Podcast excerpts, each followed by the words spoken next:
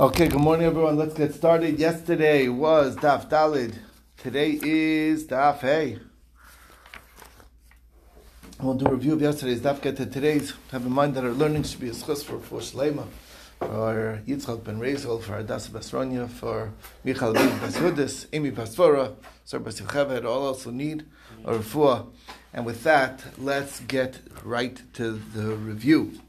So, what did we learn yesterday? We were talking about the machlokas between Rabbah and Rava as what's the reason why um, outside of Israel we say um, b'fanei nechtam b'fanei nechtam. So we have the opinion of Rabbah that it has to do with um, because people um, not in you know those outlying areas are not so expert in the knowledge that a get needs to be lishma. So that's one issue. That's that's why you say b'fanei nechtam b'fanei nechtam, and that indicates it that it should be uh, that that f- fulfills that requirement, um, and uh, uh, that that he'll be able to provide that information.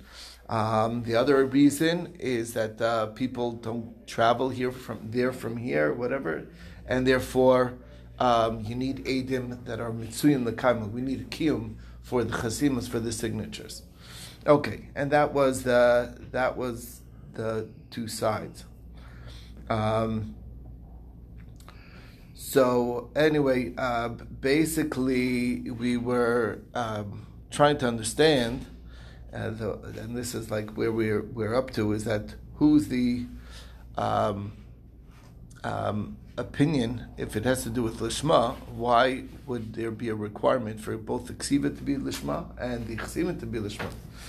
Um, requires the uh, only only requires the chesima to be lishma. There's no requirement at all on the ksiva, and uh, and Rabbi Lazar um, only requires the the ksiva to be lishma. He doesn't even require chesima altogether. And we were really stuck on this question, and we ended off with uh, Rebbe Lazar said that it, that, that it could be it's Rebbe Lazar, and uh, Rebbe Lazar does not require chesima if there's no witnesses written down. But once the witnesses are signing, so then it definitely does need to be lishma, and that's no different than what's called a get uh, that's mizuyov mitocho. Mizuyov mitocho means that it's a forged, in, internally forged disqualifies the get altogether.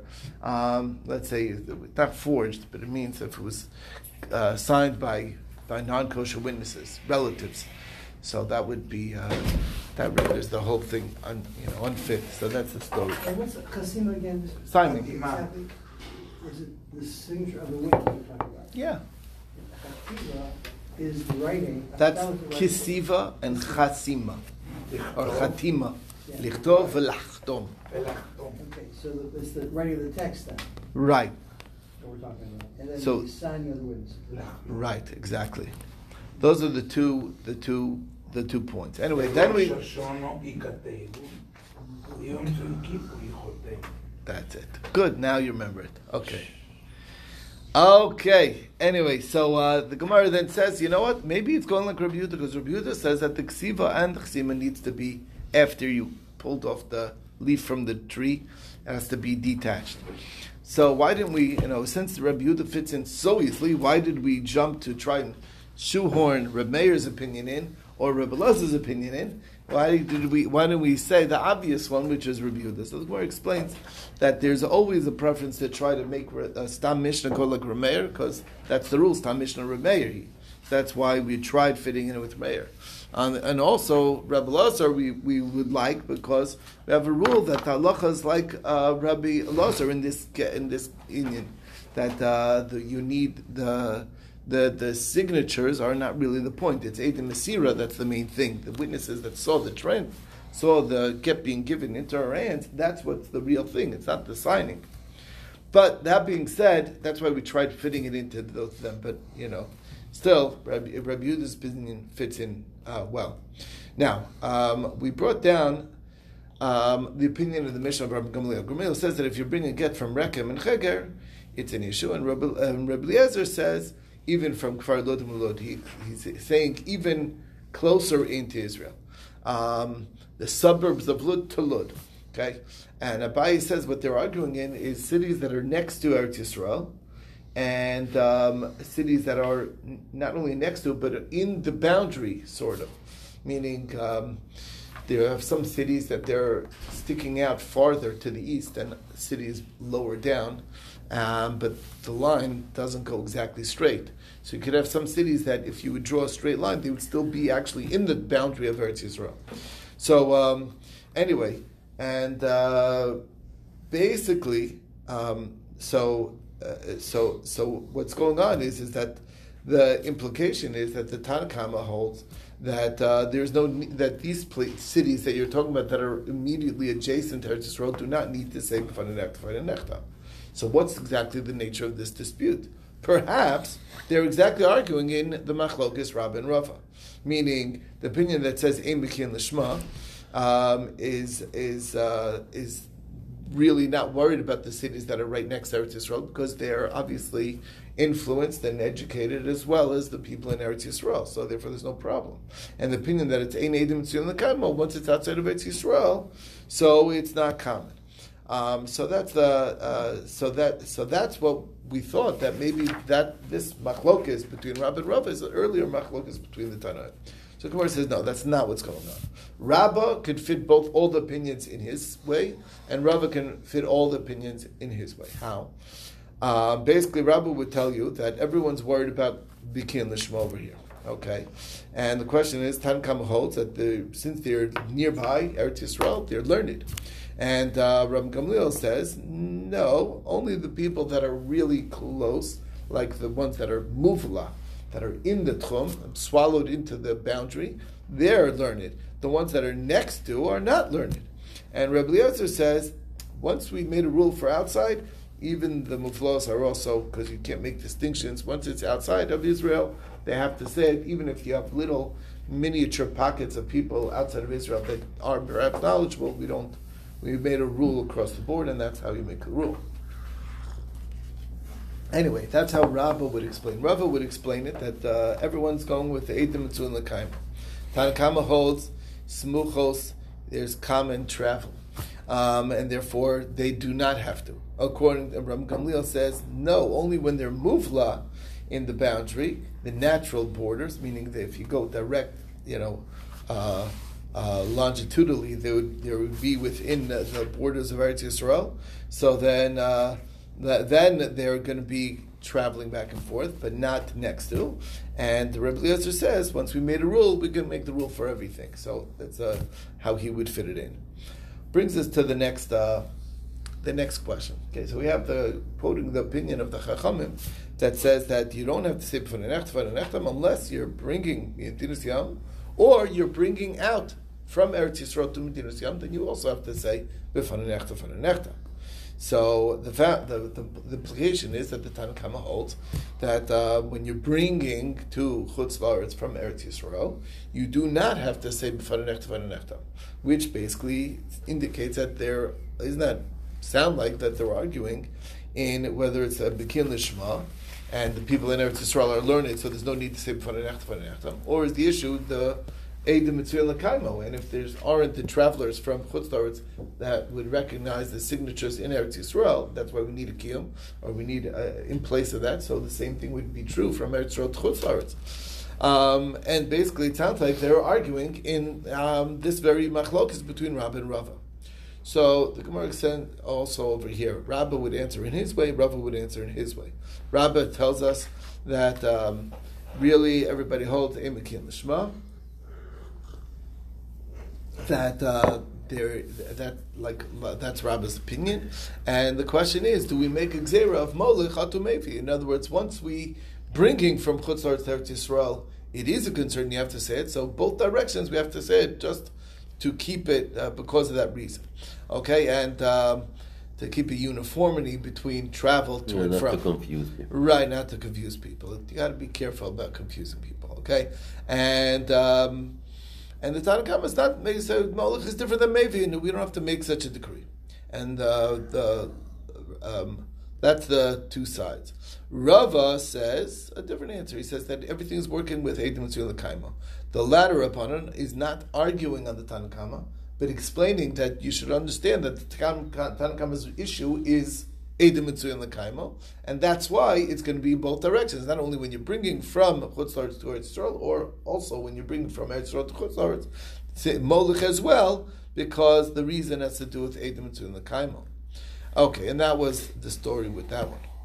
Then we um, brought another mem- part of the Mishnah. It says when you bring a get from two, one Medina to another Medina in Medina Yam.